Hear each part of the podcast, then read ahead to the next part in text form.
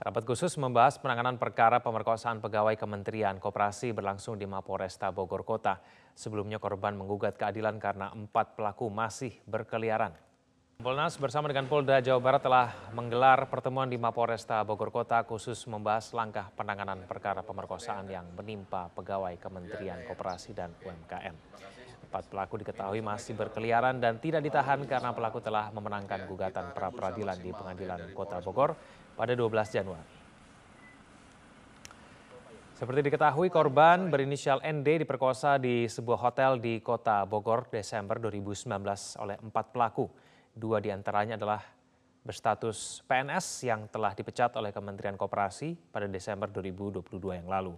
Polres Kota Bogor pernah menerbitkan SP3 pada tahun 2020, tapi SP3 lantas dibatalkan pada November 2022. Hal inilah yang membuat para tersangka melakukan upaya pra peradilan ke pengadilan kota Bogor.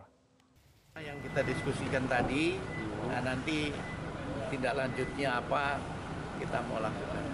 Temuannya sendiri apa ada Pak? temuan- Ada temuan baru Pak? Nggak usah. Itu nanti masih proses. Tapi Pak, ya? peluang untuk dilanjutkan kembali seperti apa, Pak? Eh, upaya-upaya yang akan kita lakukan tadi sudah dibahas. Tinggal nanti bagaimana hasilnya kita sama-sama ikuti maksudnya. Saya harus kembali. Tadi bedah kasus. Yep. ada mungkin ada temuan baru yang bisa Sementara mendukung? belum. Iya. Artinya Polres Kota Bogor tadi maksimal artinya siap Berusaha maksimal. atau tidak gitu ya. Berkomitmen, Berkomitmen akan Iya. tetap melanjutkan penyidikan. berupaya maksimal. Gugatan pra peradilan tersangka pemerkosaan di Kemenkop UKM dikabulkan oleh Pengadilan Negeri Bogor. Dengan dikabulkannya gugatan ini, status tersangka ketiga terduga pelaku dianggap tidak sah dan surat perintah penghentian penyidikan atau SP3 yang sempat dicabut dianggap sah. Majelis Hakim Pengadilan Negeri Kota Bogor mengabulkan gugatan pra-peradilan yang diajukan tiga orang tersangka kasus pemerkosaan pegawai Kementerian Koperasi dan Usaha Kecil Menengah Kemenkop UKM. Gugatan pra-peradilan itu tercatat dalam Sistem Informasi Penanganan Perkara Pengadilan SIPP Negeri Kota Bogor yang ditetapkan pada Kamis 12 Januari 2023. Dengan putusan pra-peradilan ini, Hakim Tunggal Ari Hazairin menyatakan penetapan tersangka tiga orang pegawai Kemenkop UKM atas nama Zaka Pringga Arbi, Wahid Hashim, dan Muhammad Fikar tidak sah. Surat perintah penghentian penyidikan atau SP3 yang sempat dicabut kembali pun dianggap sah. Kasus dugaan pemerkosaan pegawai Kemenkop UKM terjadi pada 5 Desember 2019 saat korban dan para terduga pelaku sedang melaksanakan rapat di Kota Bogor. diajak ke McD lalu diajak ke bar ya dicekokin dicekokin minuman kondisinya menjadi lemas Eh, setelah lemas eh, digotong lah sama teman-teman di, eh, ke mobil tapi bukan ditempatkan di kamar dia tapi di kamar eh, salah satu pejabat di Kemenkop yang kuncinya dititipkan oleh salah satu pelaku di situlah peristiwa pemerkosaan yang terjadi. Korban melaporkan perkara ini ke Polresta Bogor pada 20 Desember 2019. Namun pada 18 Maret 2020, polisi menerbitkan surat perintah penghentian penyidikan atau SP3 dengan alasan restoratif justice karena korban disebut telah mencabut laporan. Namun Menko Polhukam Mahfud MD menyatakan SP3 kasus ini batal karena pencabutan laporan tidak dibenarkan secara hukum. Dilanjutkan proses hukumnya dan dibatalkan SP3-nya.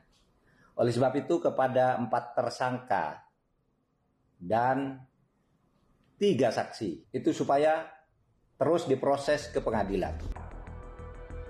Saat ini dua dari empat terduga pemerkosaan dipecat. Satu orang dikenakan sanksi penurunan jabatan selama satu tahun dan satu orang dikenakan sanksi pemutusan kontrak kerja. Dalam rangkaian kejadian ini, korban juga dipaksa menikahi salah satu terduga pemerkosanya yang masih lajang. Namun keluarga korban menyebut sejak pernikahan, sang terduga pelaku tidak pernah berkunjung ke rumah korban. Rapat koordinasi tadi juga meminta kepada Divisi Propam Polri untuk melakukan pemeriksaan terhadap penyidik Polresta Bogor yang menangani perkara ini yang sejak awal sangat tidak profesional. Satu, telah mengeluarkan SP3 dengan surat yang berbeda ke, ala, ke alamat yang berbeda dan alasan yang berbeda pula. Yang pertama, surat pemberitahuan SP3 kepada jaksa menyatakan perkara di SP3 karena restoratif justice.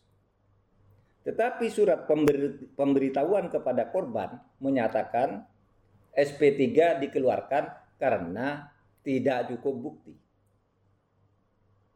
Satu kasus yang sama diberi alasan yang berbeda kepada pihak yang berbeda. Pemirsa Kejaksaan Agung menjawab semua sorotan publik terhadap jaksa penuntut umum yang menuntut Richard Eliezer dengan hukuman yang dianggap berat. Kejaksaan Agung juga memastikan jaksa yang menuntut semua terdakwa di kasus Yosua tidak dipengaruhi pihak lain. Saudara penuntut umum tolong kita sidang dinyatakan diskors.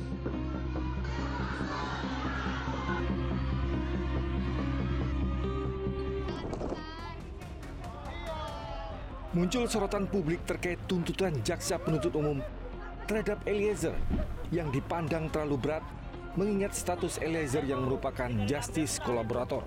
Pada saat sidang tuntutan Eliezer Rabu kemarin, sejumlah orang yang sebagian besar emak-emak hadir di persidangan, bahkan hingga berebut masuk ke ruang sidang.